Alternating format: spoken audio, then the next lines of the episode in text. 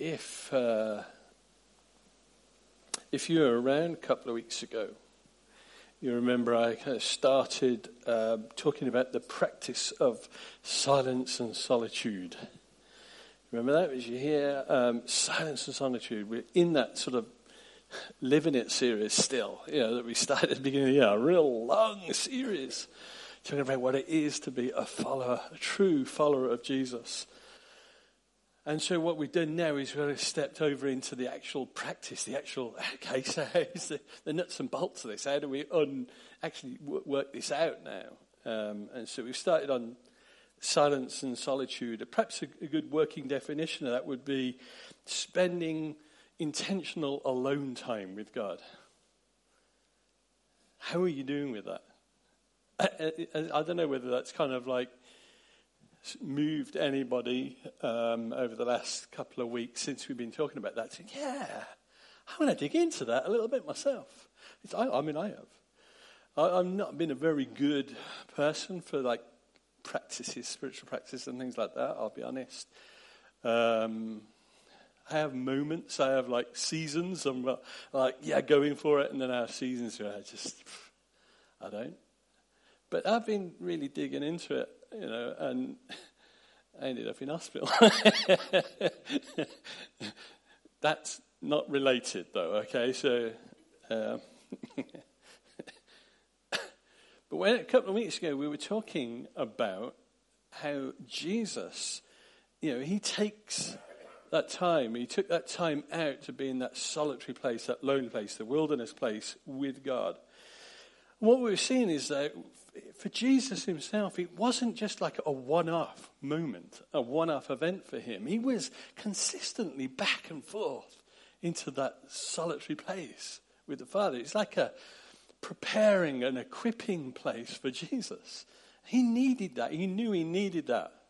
And so he was constantly back and forth into that alone time, him and his Father. And it's just amazing. I also touched on I don't know whether you remember, on the fact that, you know, if we intentionally slow life down, you know, if we kind of bamming along at 90 miles an hour and we decide, okay, I need to take my foot off the accelerator a bit, maybe even brake, slow down, and intentionally carve out some time, alone time with God, if we actually do that, there is the potential to bring to the forefront or to bubble up to the surface a whole bunch of emotions and feelings. And, and they can be feelings that, A, you probably didn't even weren't aware they were there. Or they could be feelings that we were aware they were there, and actually we were using the fast, the fast-paced busyness of life to kind of escape the, you know, dwelling on those feelings. And it just seems that when we bring ourselves into that, you know, just silence, alone, me, my thoughts, and God, it just seems to lift the lid off something, and we experience all of these emotions and feelings. So, creating that space of aloneness, silence, uh, silence before God, it does that. It allows all these emotions and feelings that we kind of sit on to come to the surface. It's in that place of solitude that we discover who we really are in the flesh. so to speak. The good, the bad, and the ugly. All of that stuff. It's kind of like what we're like in the private sphere is like we're, that's what we're like in, in that you know, quiet time with God. It's in the silence and solitude where we discover just how much we really desire God, on the one hand, but also we discover just how lacking we are for a desire for God. It's just this like dynamic, this mix. In that place of emotion, then, found in silence and solitude, is what I'm going to dwell on, dig into a little bit today, which could be a bit dangerous, I realize. And as I say, some people, I don't want to go there, you know? I want to think about that. I mean, right off the bat here, it's, I just wanted to highlight that for us as human beings, we are like really emotional creatures. I was talking to, I think it was Tim earlier in the week about this. we're really emotional creatures. I mean, emotional at a real complex level. Now, and I realise that's not, there's nothing revelatory in that statement. I mean, at the end of the day, to be human, to really be human, is to feel. it's to experience emotion. To be human is to feel. But the thing is, as humans, we feel deeply. And how many people here know that sometimes those emotions, those feelings we have, aren't altogether positive? Not always, right? Even for us as followers of Jesus. I mean, yeah, we, we experience the happiness, joy, and the contentment, and all the things that we get through God, we, it comes from God, for the most part. But how many know that even in the midst of that, even in the midst of the joys and the happiness, that we can also know like undercurrents of sadness and worry and emptiness and feelings of being alone? I mean, for sure. I mean, some of those feelings and emotions, they're probably not telling us the truth. At the end of the day, none of us are going to be alone. We, none of us have to go through the challenges and the turmoil of life alone, especially being part of the family of God. We've got each other. and more than that, we've got God Himself. He said, I'll never leave you, I'll never forsake you. But nonetheless, we still, we, each of us, we kind of weather out such unpleasant feelings, unpleasant emotions.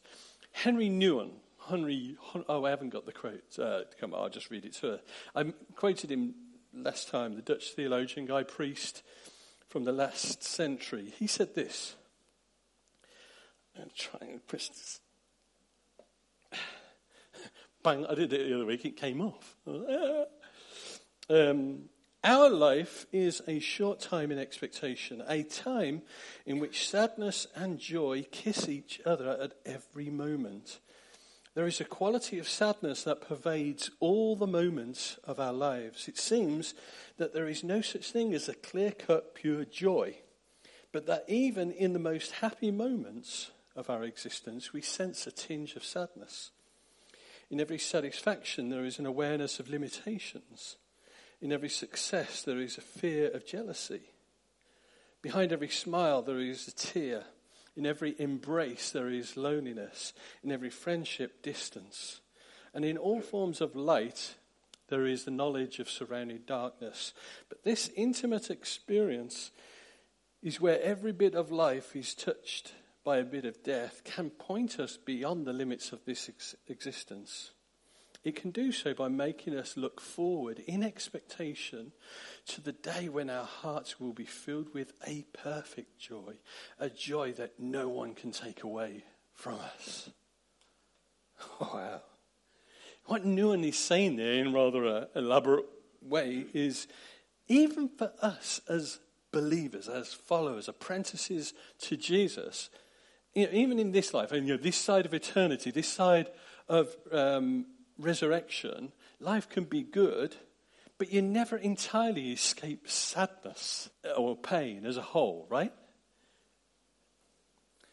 So that's the first thing that we all have in common is we all feel, we all experience feelings, and it's a mix of positive feelings and a mix of, of, of negative feelings, and sometimes we kind of hold them together uh, in life.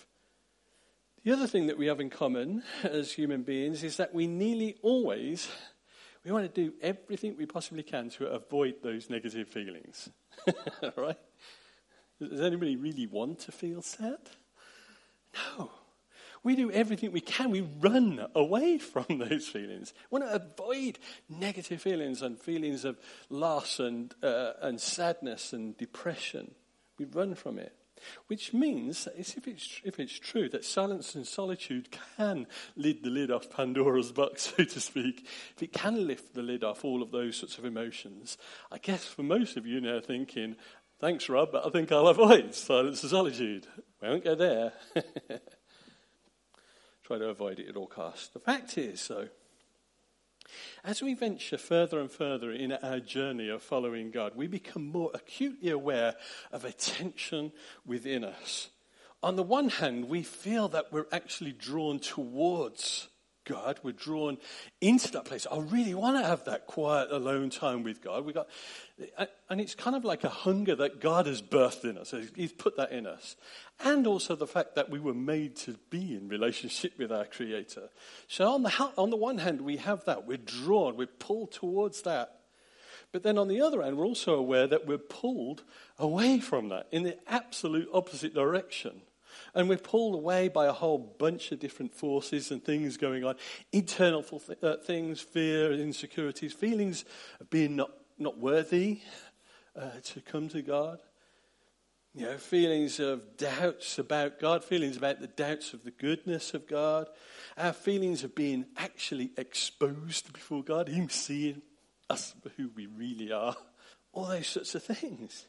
And, and that's just the internal things that kind of pull us away. And there's all the external stuff I talked about last time, all the distractions, you know, the busyness of life, the WWW, the iPhones, the Netflix, all these. And it's like all these things kind of conspire together to pull us away from that place of silence and solitude with God. And the problem is, of course, I mean, we're kind of caught up in that tension. And we kind of feel that push pull uh, most of the time. But the problem is, that most of us find it easier to actually go with the things that are pulling us away from that, if we're honest. I do. I, it's so much easier to. I just going to stick on a movie. I'm just going to go escape at, at something, do something else, you know. So the question that I want to kind of address, ask this morning is it possible to navigate our way through all these mishmash of feelings, of fears and insecurities? Is it uh, possible to navigate through that, all the emotions that bubble to the surface, and come out of the other side uh, and experience a more of a freedom, more of a transformed life in God? The answer is yes. It is possible to navigate through that. There is a pathway through that. But you know what? It probably isn't a pathway that looks like what you think it does. Well, this morning I'm going to have a look at the story of a, a guy in the Old Testament. If you've got your Bible and you want to turn to 1 Kings chapter 19. Um, looking at this guy who's he's an emotional wreck, okay? He is uh, just emotionally all over the place. Um, and it's just, I think, is a real good place to start as we're kind of probing into this whole topic. He's a guy called Elijah. and we're going to take a look at what silence and solitude looks in his life as he's trying to navigate through all the highs and lows of emotion uh, and so on and so forth. What's it look like for him? Now, as we do that, as we come into this story, I want us just to remember what I've just been saying there about how we can know success, joy, celebration, all those things in one hand, and, we, and it can be closely followed by, pursued by, or coupled with pain, fear, and lust. You know, that, that dynamic, that tension that we, we live with. So that's what we're going to look at. But just as a bit of context, a bit of kind of backstory to um, Elijah. Elijah is a Hebrew prophet, and he lived around about 800 years before Jesus came to town, so to speak. Um, he's living at a time where Israel was divided, as it often was. As you know, Israel was like 12 tribes. It was divided between the north and the south. We've got two tribes in the south. They were called Judah. Now, the, the southern tribes, they were pretty faithful to Yahweh God, led well. They were very faithful uh, to Yahweh. And then in the north, you've got the ten tribes they were everything but faithful to God. I mean, they were just like led by a succession of evil kings, uh, leading them astray, leading them away from God uh, often. And actually, at the time where that we're going to come into the story now, uh, King Ahab is the king there of the northern region. And uh, King Ahab, I mean, he's a, again, he's a real evil king. He himself is bowing to and worshipping the god Baal, which was kind of introduced through his Canaanite wife Jezebel. Okay, so she was, that was the kind of crux of the problem. No, there was, so that's kind of where things are at. Uh, he actually did the despicable thing of setting up an altar to the god Baal right there in God's temple. It was just horrific. Now, Elijah is God's prophet to that area, to the north. Got, Elijah is God's mouthpiece, his words of correction. Wouldn't you just love that job? Thanks, God. That was, that was his job. Now, as we come into 1 Kings 19, Elijah is what we could be described as a, well, the pinnacle of his career. He's at a, a real high point of his career. Now, if you get a chance to read through the story, from chapter 17, 18, and 19, it's a fascinating story. It's uh, really quite dramatic. Elijah is announced that there's going to be a period of time of drought across the whole of, of, of the, the, area, the whole, the whole of, the, um, uh, of Israel. He's like, it's not even going to rain for three years. It's not even going to get a drop of dew for the next three years. Uh, or at least until Elijah actually prophesies and speaks again, and, and, so on. So the whole region is in a really bad place, okay? Three years of no water. Then three, those three years have moved on, and God instructed Elijah, uh, Elijah to call out Israel and King Ahab and 450 prophets, these false prophets that he's been listening to. He calls them, right, can you come up? We're going to go up onto Mount Carmel. Now, in essence, this is like uh, Elijah going into our pub today and saying, Oi, you, me, outside now. He was kind of picking a fight. Okay, that was the essence, and they knew that.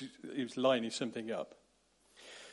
Now, what Elijah does is he says to the prophets of Baal, he says, okay, guys, right, we're going to set up two altars, okay? I want you to go and make yourself an altar, get a bull, kill it, and whatever, yeah, put it on. I'm going to do the same, create uh, an altar, kill a, a bull. And then he goes on to say, right, now don't set fire to it. Don't you do light it. What we're going to do is we're both going to call on our God. And whoever's God sends down fire and consumes the offering, that's the true God. Okay, so that's the way we're lining this thing up. Well, the 450 prophets, they go bananas. They're like shouting prophesying and calling on Baal, you know, come Baal, come down with your fire. And there is absolute zilch, nothing, no fire, no nothing. Elijah, he's got a wicked sense of humor. He's a bit like me. And he kind of starts to taunt them. And he's like saying, hey, maybe your God's a bit deaf, like Rob. He's, maybe he's gone on holiday. Maybe he's just asleep. You need to shout a bit louder. He can't hear you and everything. He's just winding them up. So they're like, yeah, you're getting, getting wound up, and they just shout louder and louder and louder. And again, there is like nothing, no fire. So then it comes to Elijah's turn, and what he ends up doing is takes his altar and he digs a big trench around the altar. And he's got his bull, he's chopped it up, it's all ready, it's up there on the altar. And he gets some folks to get some big jugs of water and pour it over the offering, over the altar and everything. It's like big jugs because it like poured all over it, went into the trench around inside, filling the trench. He said to them, do that three times. Now, if you're like Elijah's supporter, you'd have been thinking, this is a bit nutso, Elijah. You know, you want something to light, you don't go soaking it with water. Water and fire, they don't kind of mix all that well. You want it dry. What are you doing? Uh, on top of that, if you think about it, this is a commodity, man. They haven't seen water for three years. And he's got like, he's doing this exuberant thing of chucking loads of water all over this thing in this extravagant sort of way, pouring out this water over everything. It just seemed nuts. What does he do? He does a single prayer. A single prayer, and fire falls down from heaven consumes the offering, burns up all the wood, burns up all the soil and everything, even licks up all the water that is poured on it. Everything just consumed, burnt up. It's just incredible. Elijah ends up by having all these false prophets seized, he has them put to death, and then he prophesies rain. Rain's going to come. And it starts to rain again. First time in three years. It's incredible. So, like Elijah's life, he's like, it's miracle after miracle. He's seeing God show up, doing incredible things. And it's there where we come into our passage now. And he's needed to, to understand he's had some incredible things going on with God. So, 1 Kings 19, verse 1 says, Now Ahab, this is the, the wicked, evil king, told his wife Jezebel everything that Elijah had done and how he had killed all the prophets with the sword. So Jezebel sent a message to Elijah to say, May the gods deal with me, be it ever so severely, if by this time tomorrow I do not make your life like that of one of them, one of those prophets that he had killed. In other words, by this time tomorrow, pal, you're dead. it was just, it was an out and out threat on his life. Verse 3 Elijah was afraid. More accurate translation, he was scared witless. he was scared out of his wits. It said he ran for his life. When he came to Beersheba in Judah, so he's now down in the, the southern region, he left his servant there while he himself went a day's journey into the wilderness. We've come up to that phrase a few times just recently, haven't we? The lonely place, the uh, solitary place, the wilderness place. He came to a broom bush, he sat down under it and prayed uh, that he might die. I have had enough, Lord, he said. Take my life, I'm no better than my ancestors. And then he lay down under the bush and fell asleep. Do, does this compute with you? this guy has just come from an absolute high of his life. He's seen God come through in incredibly powerful ways in one moment, and in the next minute, he's petrified and he's running for his life. I've just had about enough. Come to the end of, end of my tether, I've had enough. But hey, how many of us know that life can be like that sometimes? You can be going through life and life can feel like a bit of a holiday. You're cruising, it's really going well, success after success. And then all of a sudden you can experience, uh, well, you receive a text message from that family member. Or, you know, it's just that, you, that piece of bad news comes along and just all of a sudden it's like emotional meltdown time. He was, but I was right up there a moment ago. I know that. I was like, that was like a week Thursday ago. I was like, I was cruising. I was doing great. Next thing you know, I'm in hospital.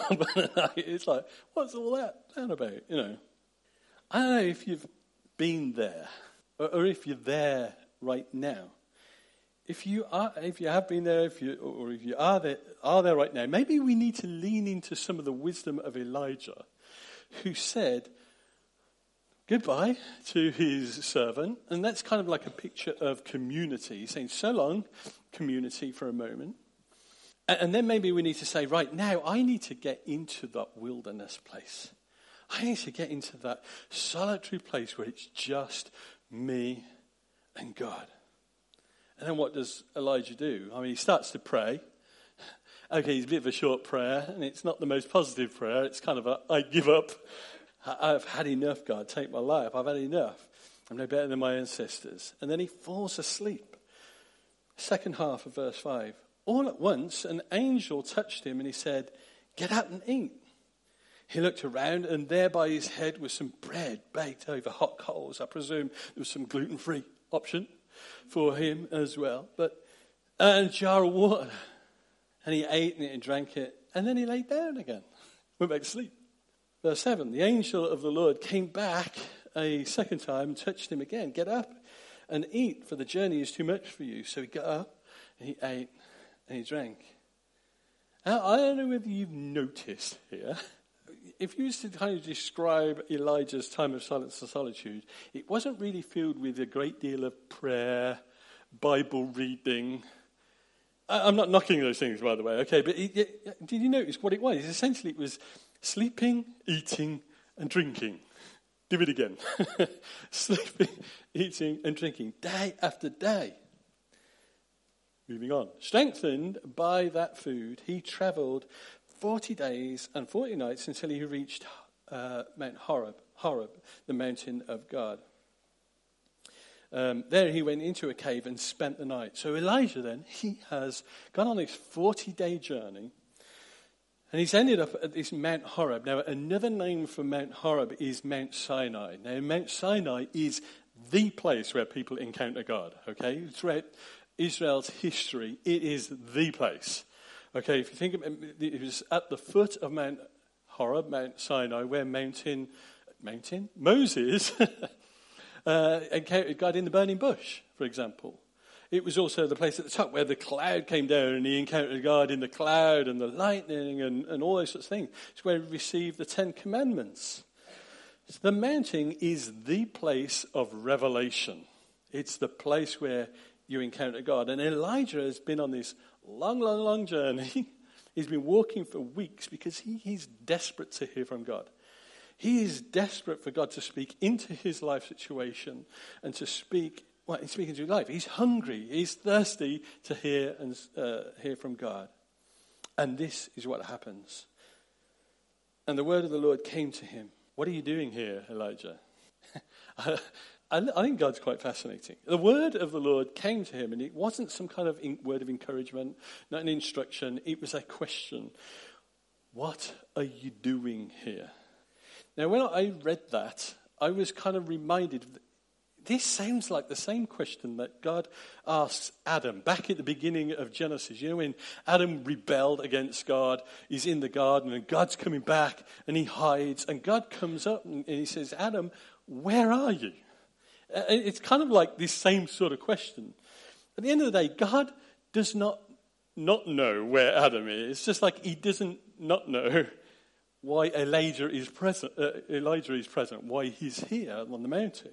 I mean, God's all knowing, God's all seeing, He knows all these things. But God asks the question because He wants you to know. He wants Elijah to know where he's at, why he's here. He wants us to know, you know, what are we about? What are we here? And that's what he's asking Elijah, and that's what he asks you and I. Why are you actually here, son? Daughter, why are you here? And be brutally honest now. it's like, be honest. Why are you really here? Underneath the surface, what are you actually doing here? Verse 10. He replied, I've been very zealous for the Lord God Almighty. The Israelites have rejected your covenant, torn down your altars, and put your prophets to death with the sword, and I'm the only one left, and now they're trying to kill me as well. I just, I love the way the Bible is so honest and so raw some, sometimes. Uh, Elijah, this is kind of Elijah's version of you just kind of venting before God. Have you ever, ever done that before? Vent? vent before God. It's like, come on, God. I'm trying to do the right thing before you're here. I'm doing all the right things, and, and yet everything around me falling apart, God. What's going on? I don't know what, whatever it is for you. Maybe I've lost my job, God. My family seems to be going through like a, a civil war at the moment. What's going on? This illness I have, God, is so debilitating. What is going on? What are you doing? I don't know if you've been in that place. If you're in that place now, good news, you're in good company. you're in good company with people in the Bible, men, you know, godly men and women of the Bible. But we yeah, we all experience that. Verse 11 The Lord said, Go out and stand on the mountain in the presence of the Lord, for the Lord is about to pass by. God is like, Go outside, take all your emotions, take all that pain, take it all with you. Go out, you take all your brutal honesty with you, and go and expose that in the presence of God. Just, just allow the presence of God just to wash over all of that emotion, all of that pain, all that hurt. Just, you know, be honest and just get in his presence with it. Then a great powerful wind tore the mountain apart and shattered the rocks before the Lord. Now, we don't know whether this actually happened or whether it was kind of like a vision that uh, Elijah saw, but the great powerful wind tore the mountain apart and shattered the rocks before the Lord. But the Lord was not in the wind. After the wind, there was an earthquake, but the Lord was not in the earthquake. After the earthquake came fire, but the Lord wasn't in the fire. And after the fire came the gentle whisper. When Elijah heard it, he pulled his cloak over his face and went out and stood at the mouth of the cave. And then a voice said to him, What are you doing here, Elijah? It's interesting. It's just that same question. Exact same question. It's like God saying, Okay, let's try again, shall we? You've done, that. okay, you got that off your chest. Okay, what are you doing here? But look at this. He replied, I've been very zealous for the Lord God Almighty. The Israelites have rejected your covenant, torn down all your altars, and put your prophets to death with the sword. I'm the only one left, and now they're trying to kill me too. Is that exactly the same answer? I can only imagine that his tone was different, though. His attitude had now changed, his tone had changed. Verse 15 The Lord said to him, Go back the way that you came, go to the desert of Damascus. And when you get there, anoint Hazael, king over Aram. Uh, also, anoint Jehu, son of Nimshi, king over Israel, and anoint Elisha, son of Shaphat, from Abel Meholah.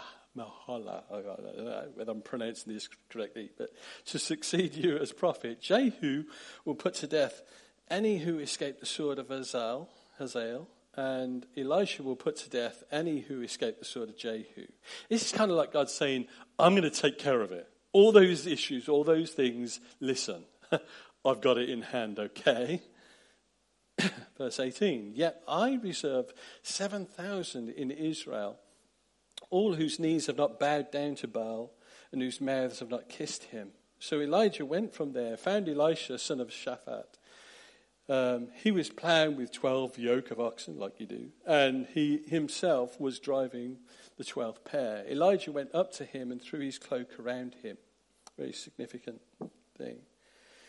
Elisha then left his oxen and ran after Elijah. Let me kiss my father and mother goodbye, he said, and then I will come with you. Go back, Elijah replied. What have I done to you? That's a bit of a strange statement. So Elisha left him and went back. He took his yoke of oxen and slaughtered them. He burnt the ploughing equipment to cook the meat and he gave it to the people and they ate. Then he set out to follow Elijah and became his servant. It is a fascinating story, the story of Elijah. Now, as you kind of walk through his story here, as you kind of like map your way through, what you can actually see is a pattern of events, a seven stage pattern of events. Uh, and it's actually a pattern of events that we can expect to, to experience in our own lives, in our own silence and solitude, in our Sabbath observing, in our day to day, week to week, month to month, outworking of our journey with, with God. And this is the pattern. It's a pattern of resting, waiting, feeling, naming, hearing, being transformed, and then reconnecting with society or reconnecting with community. Now, that's what we're going to dig into, okay? So, how long we got? no. I'm just going to look at the first one today, but next week we'll finish off. We'll come back to this uh, and we'll wrap it up. But the first stage that we see in Elijah's life is this phase, this stage of resting. Right back in verse 4, he said he came to that broom bush, this spray shrub thing, and the first thing he does is he prays. yeah, yeah, he prays. As I said earlier, it was a bit of a kind of terminal, I give up type thing. He was just emotionally bankrupt, man. He was just waste. He was exhausted. He was totally at the end himself, probably right in depression, uh, clinical depression. And so he couldn't even stay awake. That's what it said in the, in the next verse, doesn't it? It said that he laid down, he fell asleep. It's like he had the only capacity he had is to say a simple, single, fatalistic, terminal, submissive, take my life prayer. I'm off to sleep. And then the angel comes to him. Okay, angel comes to Elijah. Uh, and you know, gives him a shake. And what's he do? He says, Come on, get up and pray. Get up and read your Bible, you slacker. That's what you hear it. Well, you're in the wilderness. You come to read your Bible and, and pray more. Come on, get up. No, he didn't actually say that. The angel said, Get up and eat. and drink. So he did. And then he lay back down again, went back to sleep. And then the angel come to him again. Elijah, get up, eat and drink. You need, you should be rested, but you need to be replenished as well. So uh, Elijah actually gets up and eats, drinks, sleeps. It's like that's that process. It's sleep, eat, rehydrate, go around it again. Now, I don't know if anything like this has happened to you before. So you, you're like, every intention, especially as we've been talking about it recently, you've got every intention of coming before God in that quiet place, the, the lonely place with God. And you, you can't, that's it, that's, I'm, I'm going to do it. But you're emotionally whacked. I don't know. And you just like fall asleep. Have you ever, have you ever done that? I, I have. I've come into a quite, you know, remember the uh, prayer soaking thing? It's kind of like silence and solitude, but as a group. And, and many times I come into that place just trying to get into God's presence. Next thing you know, I'm uh, Z's going up from me. it's like just emotionally wrecked. And perhaps you you've been in that place. You, uh, this is what I'm going to do. I'm going to get before God. But you're, try, you're having to deal with some just e- exhausting emotional challenges, family stuff going on, work related stuff going on. Your finances are just sending your head in a spin. You feel depressed. You feel so low. And I just feel as I just can't get through this.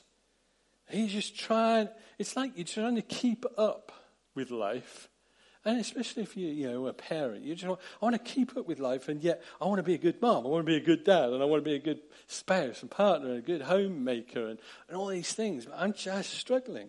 And I'm struggling. I don't hear God's voice in all of this because I'm just so frantic. I feel so emotionally burnt out that you just can't get in that place. So, what is the answer to that? What, is it just try harder? Push harder. Pray harder. Read the Bible harder. If that's the right, if you can do that. Whatever, you know, just try harder. Is that the answer?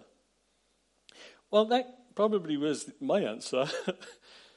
you know, uh, probably really right up until like a week Thursday ago. You know, I was suffering with a flu virus, which ended up with like the um, infection in the glands of my throat, and actually went on to be a real bad chest infection. And you know, I'm just like one of those persons. I've just learned to live with certain levels of fatigue, certain levels of like illness and pain.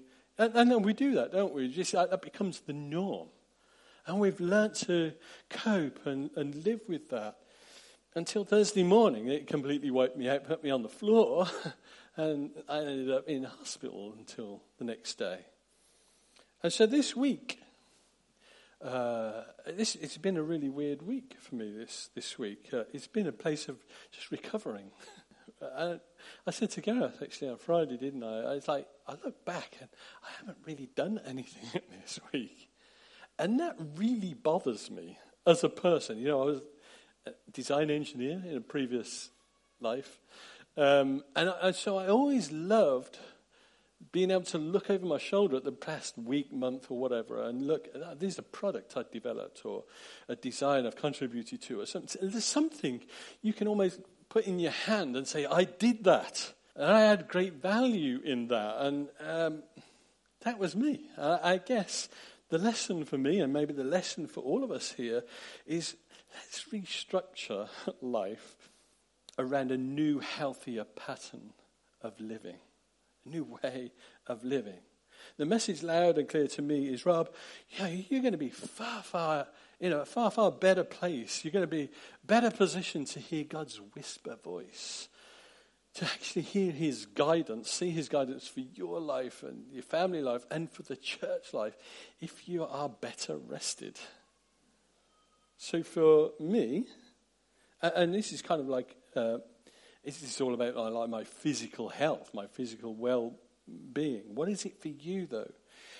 What is it in your life that you are just gritting your teeth and pushing through? I'm just going to carry on. What pressures are you shouldering that are just emotionally taxing for you just tiring, pain, sadness, illness, work life, relationships? Have you just learnt to live with the effects of all those things and what they do to you? You just kind of learn to live with that?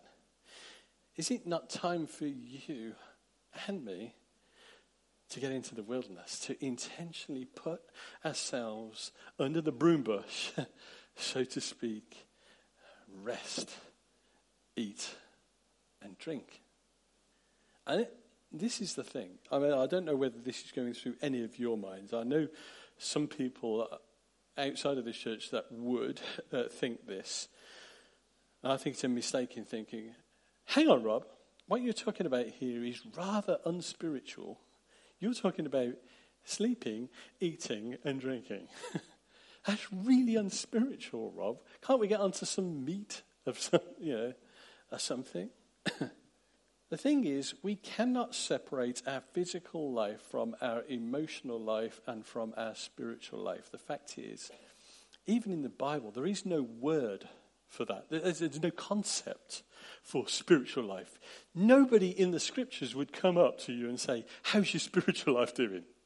It's alien. It's, there's no concept of that in the Bible. It's all integrated. To be human is to be holistic and integrated. You know, it's not that you have a body, you are your body. and you, you know, your, your body, your soul, your mind, imagination, your personality. It's all you. and I've quoted him before, Peter Scazzero, in his book Emotionally Healthy Spirituality. He says it's impossible to be spiritually mature, mature whilst remaining emotionally immature. Ah, that's an interesting statement. It's impossible to be spiritually mature whilst remaining emotionally immature because it's all interconnected. It's all joined up. Our physical well being, our emotional well being, our spiritual well being, they're all tied together.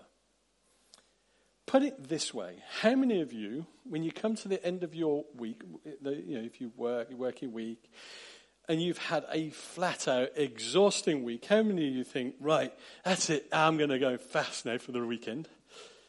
Or I'm going to go you know, pray overnight. It's going to be an all night prayer vigil. Or I'm going to just go study the Bible all day Saturday now. Yeah, you've had this mad, flat out week. How many of you did that? You know, when we're in that place of being overtired, we seldom have the energy to actually do the things that we know are going to actually be life giving to us, don't we? Like fasting and praying and reading the Bible. Instead, it's like we only have the energy for the less than healthy, the escapist type activities in our life, the overeating, over drinking, binge drinking, binge watching TV, binge playing videos, watching all the wrong videos on the wrong channels at late at night, and all those sorts of things. Now, the problem is, is those things make us more unhealthy. They make us more tired. They make us feel depressed more, more about ourselves and what's going on. And we, come, we become more easy picking for the tempter when he comes along. One of the greatest dangers to any follower of Jesus Christ is the exhaustion that comes from having an over busy life. It's so true for my life.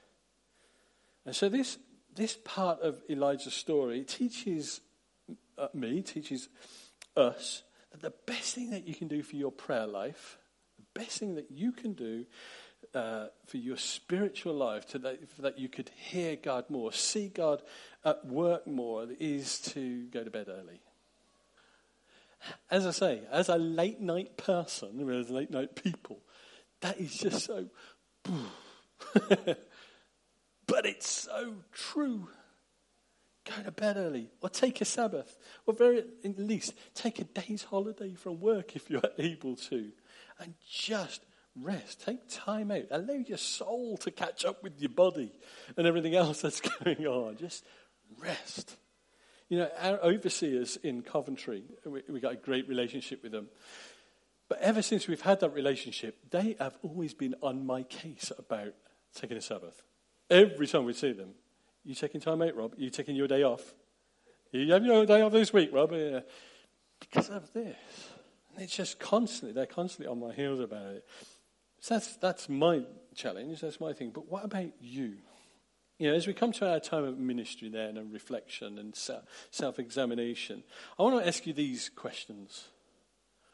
What changes do I need to make to my lifestyle? What healthy boundaries do I need to introduce into my lifestyle?